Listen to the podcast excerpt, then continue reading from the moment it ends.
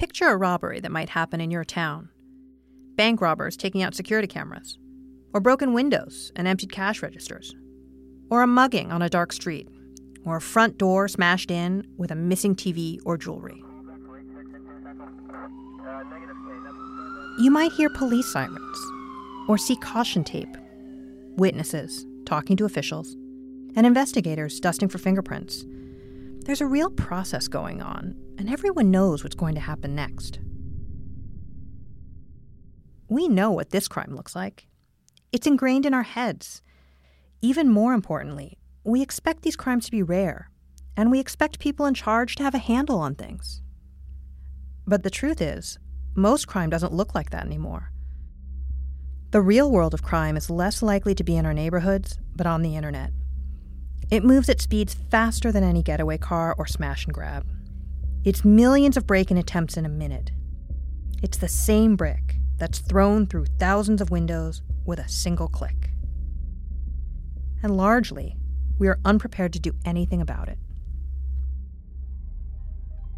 This is To Catch a Hacker, an audio series about cybercrime, what really happens, how we find the people behind them, and how they are brought to justice.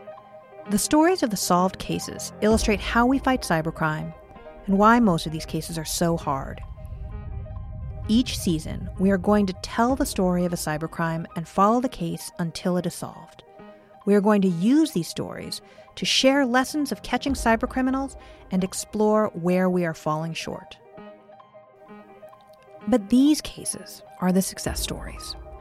We know one in four Americans is victimized by cybercrime. Most never report what happened to the police.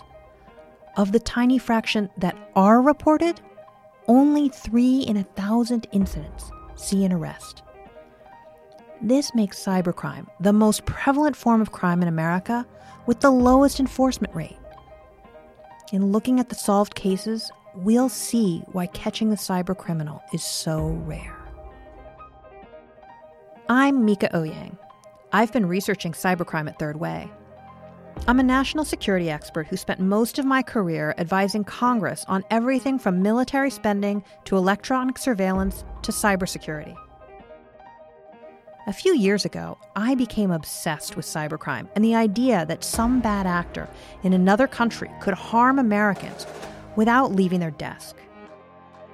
Come with me as we talk to journalists, researchers, investigators, and maybe even a few criminals about how crime works in the digital era.